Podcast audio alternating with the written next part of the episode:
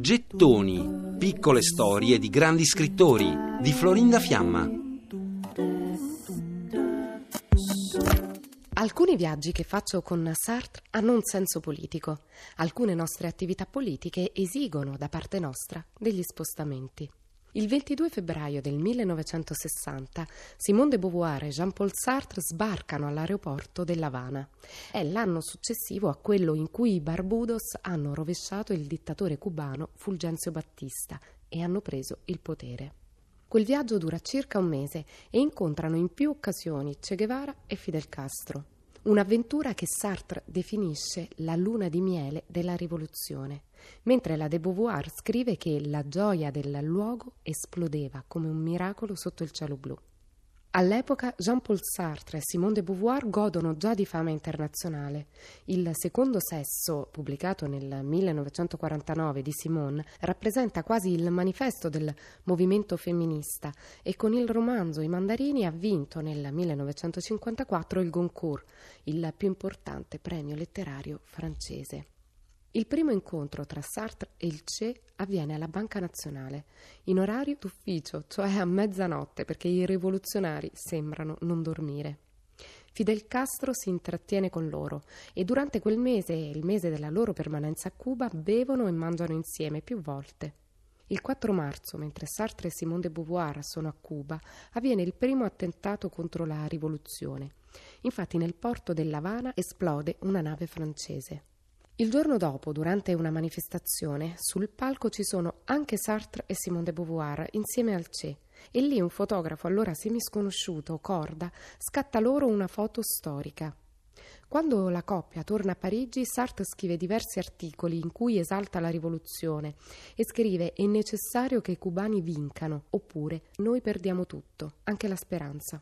Mentre la de Beauvoir afferma, per la prima volta in vita nostra abbiamo avuto la testimonianza della felicità che si ottiene attraverso la violenza. Ma il loro entusiasmo per il regime si raffredda quando tornano a Cuba. Le strade dell'Havana hanno poco della gioia dell'anno precedente e quando si fermano a parlare con gli operai delle fabbriche sentono solo una stanca cantilena della linea di partito. De Beauvoir e Sartre denunciano Castro in una lettera aperta firmata insieme ad altri intellettuali per l'arresto del poeta cubano Herberto Padiglio. E Simone, nel suo libro A conti fatti, scrive V'è un paese che per un certo tempo ha rappresentato per noi la speranza del socialismo, Cuba. Ben presto ha cessato di essere una terra di libertà, però. Vi si perseguitavano gli omosessuali e nell'abbigliamento di un individuo qualunque traccia di anticonformismo era sospetta. Per l'essenziale, tuttavia, si respirava meglio a Cuba che nell'URSS.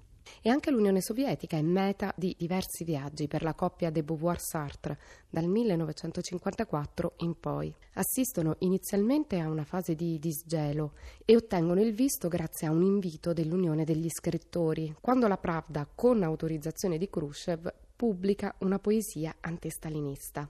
Khrushchev decide di ricevere una delegazione della Comes, la comunità europea degli scrittori, nella sua dacia in Georgia.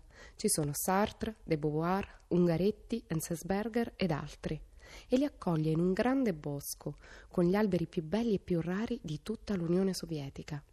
Khrushchev indossa un abito chiaro e conduce gli scrittori nella sua piscina costruita in riva al mare una piscina immensa, circondata da una parete di vetro che si poteva togliere premendo un bottone. Simone Sartre torneranno diverse volte in Unione Sovietica, ma si accorgono che la situazione degli intellettuali si fa sempre più critica e pericolosa, finché Simone, negli anni 70, scrive Penso, non senza rammarico, che non vedrò mai più Mosca.